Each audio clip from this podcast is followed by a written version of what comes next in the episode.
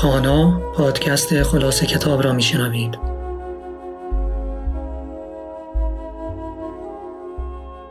به نام خدا.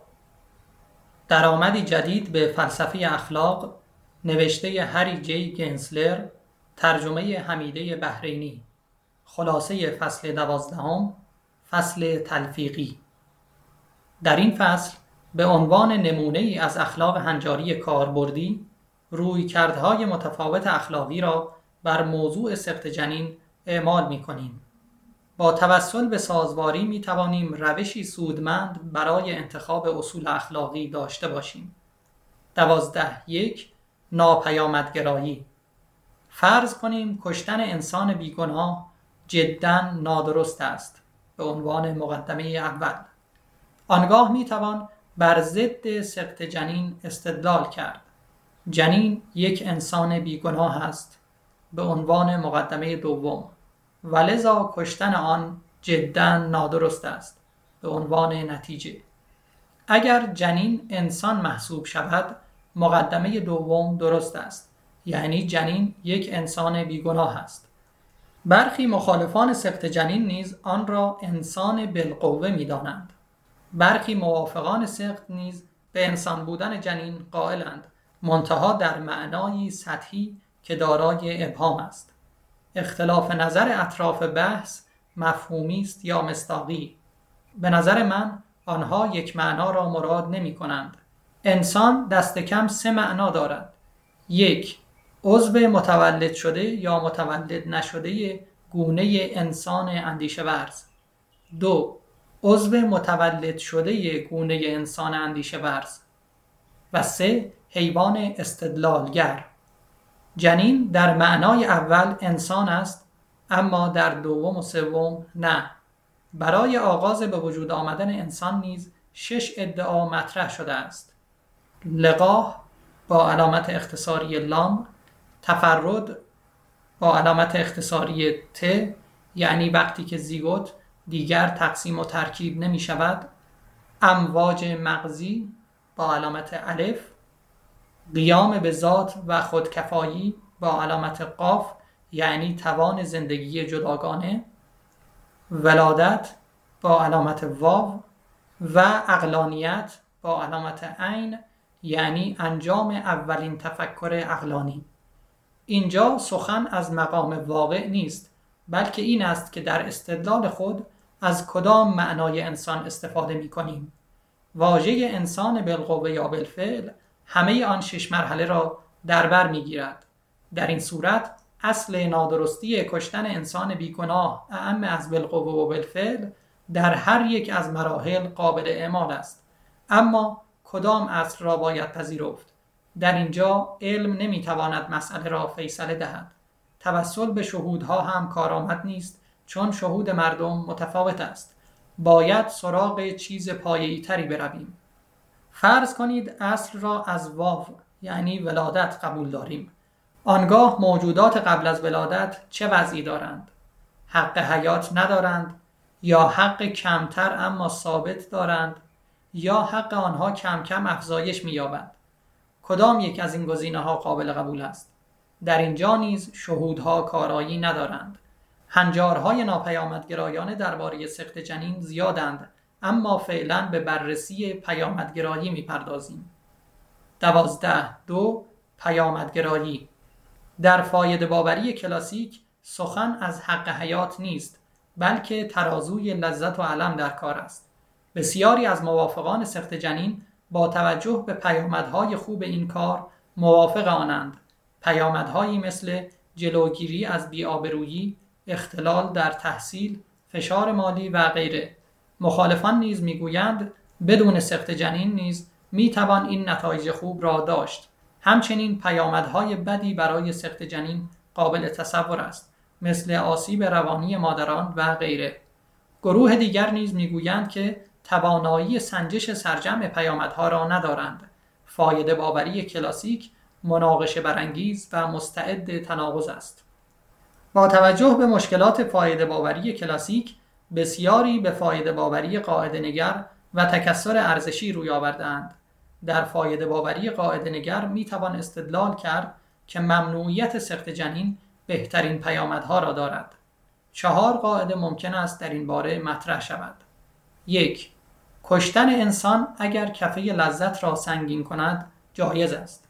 اشکال این قاعده این است که حرمت حیات را از بین می‌برد و پیامدهای شومی دارد. دو کشتن کودکان تا قبل از مرحله اقلانیت جایز است. در این قاعده مرحله اقلانیت ابهام دارد و لذا مستعد قتلهای بیشمار است. 3.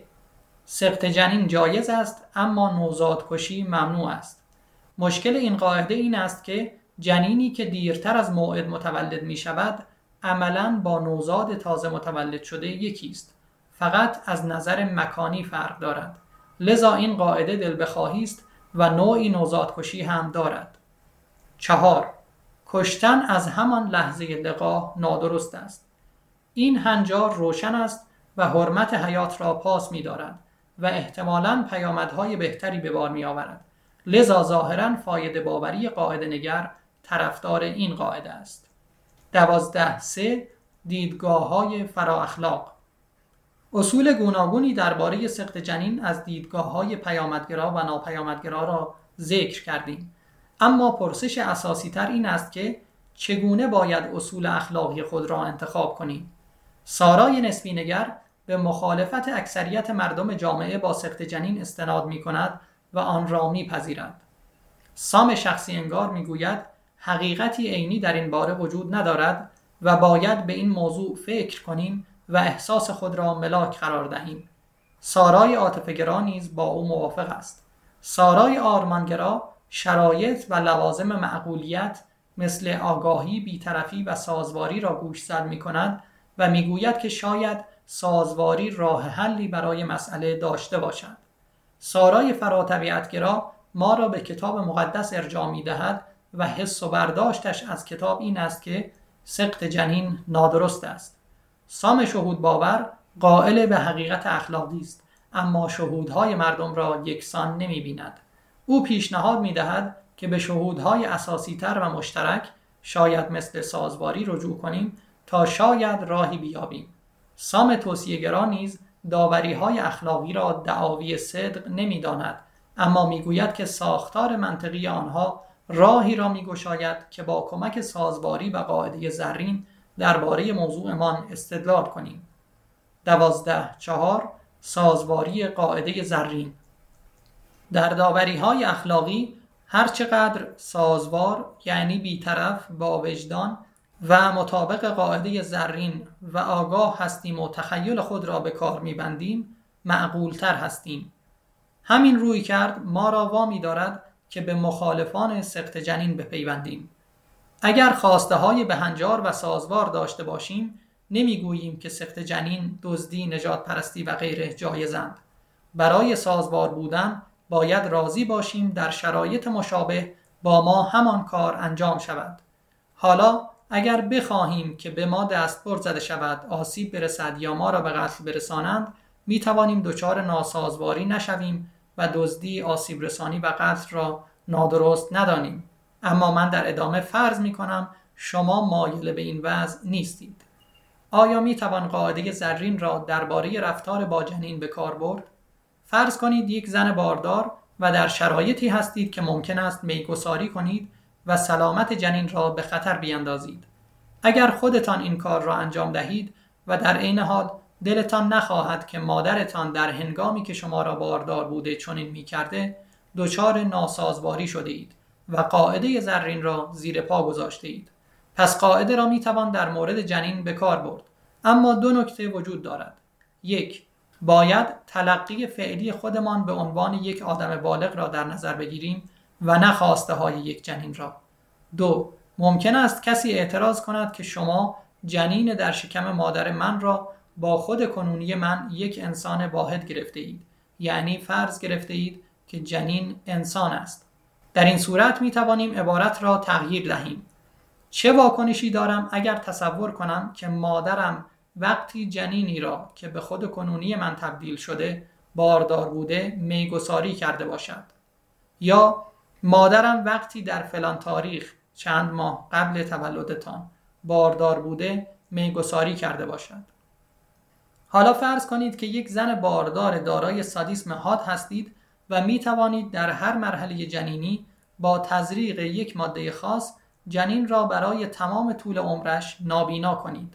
از آنجا که دلتان نمی‌خواهد مادرتان با شما همین کار را کرده باشد، در صورت انجام این کار در هر یک از مراحل قاعده را زیر پا گذاشته اید. حالا اگر به جای ماده کور کننده بگذاریم ماده کشنده با سخت جنین و همین وضع مواجهیم. در اینجا مخالفت ما در همه مراحل یکسان است چون نتیجه یکی است. هیچ وقت متولد نمی شویم. دوازده پنج چند پرسش یک اگر با سقط موافق باشم اما با مواد کور کننده و با نوزاد کشی نه و رضایت بدهم که سقط می شدم آنگاه سازوار هستم می توانید سازوار باشید اما به نحوی عجیب برای اینکه نابینا کردن را نادرست بدانید باید نابینا سازی را برای حالتان پنج سالگی، پنج روزگی و قبل از تولد رد کنید. در مورد نوزاد کشی که همان قتل است نیز باید قتل را در همه این مراحل رد کنید. اما به قبل از تولد که می رسید به آن رضایت دهید. چه چیزی باعث می شود که شما در این دو مورد یکسان پاسخ ندهید؟ پاسخ مثبت شما به مورد آخر عجیب به نظر می رسد. از منظر قاعده زرین رنگ پوست ربطی به اخلاقیات ندارد. همینطور ولادت یا هر مرحله دیگر از جنین یا انسان بودن هم ربطی به اخلاقیات ندارد. بنابراین قاعده زرین ما را به این میکشاند که قتل از لحظه باروری به بعد جدا نادرست است. دو آیا می‌گویید خواسته های متعارف خوبند و خواسته های عجیب بد؟ نه اتفاقا در اغلب اوقات عکس این صادق است و گاهی به جای باورهایمان باید خواسته هایمان را تغییر دهیم تمسک من به خواسته های اکثر مردم از این جهت است که استدلال می کنم بیشتر موافقان سخت جنین سازواری ندارند 3. اگر نادرست بوده که مادرتان شما را سخت کند آیا نادرست نخواهد بود که باردار نشود؟ نتیجه هر دو متولد نشدن شماست پس جلوگیری از بارداری هم نادرست نیست؟ نه واکنش اولیه من این است که جلوگیری از به وجود آمدن من نادرست است اما بعد باید بگویم که جلوگیری از بارداری کلا نادرست است. اگر بخواهم بگویم که جلوگیری از بارداری کلا نادرست است باید معتقد شوم همه باید در حد مقدور باردار شوند. اما این نمی‌تواند خواسته من باشد چون نتایج مصیبت باری دارد. پس باید واکنشم را تغییر دهم. اما در مورد سخت جنین چنین نیست چون می توانم ممنوعیت کلی آن را به راحتی بخواهم. چهار. فرض کنید با عقل به اینجا برسیم که سخت جنین در موارد متعارف نادرست است. متعارف به چه معنا خواهد بود و آیا نامتعارف ها مهمتر نیستند؟ متعارف همان معمولی یا عادی است. می‌خواهم مواردی را استثنا کنم که زندگی مادر در خطر باشد یا نوزاد عیب کلی داشته باشد یا بارداری ناشی از تجاوز باشد. برخی ترجیح می دهند به جای اینکه در شرایط نامتعارف و بدی مثلا با معلولیت شدید زندگی کنند اصلا به دنیا نمی آمدند یا نوزادی که یک هفته پس از تولد بمیرد بهتر بود که سخت می شد. اما من در این دو مورد هم مخالفم من زندگی را در یک چهارچوب فراتر دینی می بینم. زندگی هر طور که باشد ارزش دارد. اما نحوه استدلال من به خودی خود و فارغ از این چهارچوب به این نتیجه نمی رسد. اگر ادله من کارساز شود به این نتیجه می رسیم که سقط جنین دست کم به طور متعارف جدا نادرست است. اما قدرت عقل محدود است و معمولا نکات ریز زیادی مبهم باقی می مانند. با این حال بسیاری از موارد اخلاقی به نسبه روشن می شوند.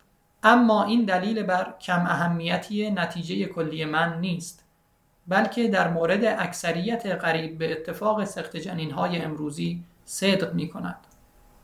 5. اگر با دلیل شما مجاب نشده باشم چه؟ باید راه مطمئنتر را پیش بگیرید و از احتمال اینکه واقعا کار جدا نادرستی را مرتکب شوید بپرهیزید. مثل شلیک به سر با هفت تیری که گلوله دارد اما نمی‌دانید چند تا. 6. چرا عباراتی مثل طرفدار حیات یا همان دیدگاه مخالفان سقط و طرفدار انتخاب یا همان موافقان قانونی شدن سقط را به کار نبردید؟ من موافق و مخالف سخت جنین را ترجیح می دهم چون بار عاطفی کمتری دارند.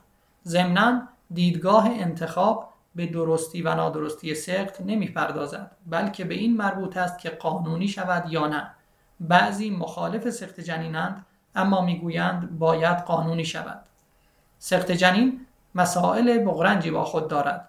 قصد من صرفا نشان دادن نمای کلی از شیوه اقلانی استدلال اخلاقی در این موضوع بود.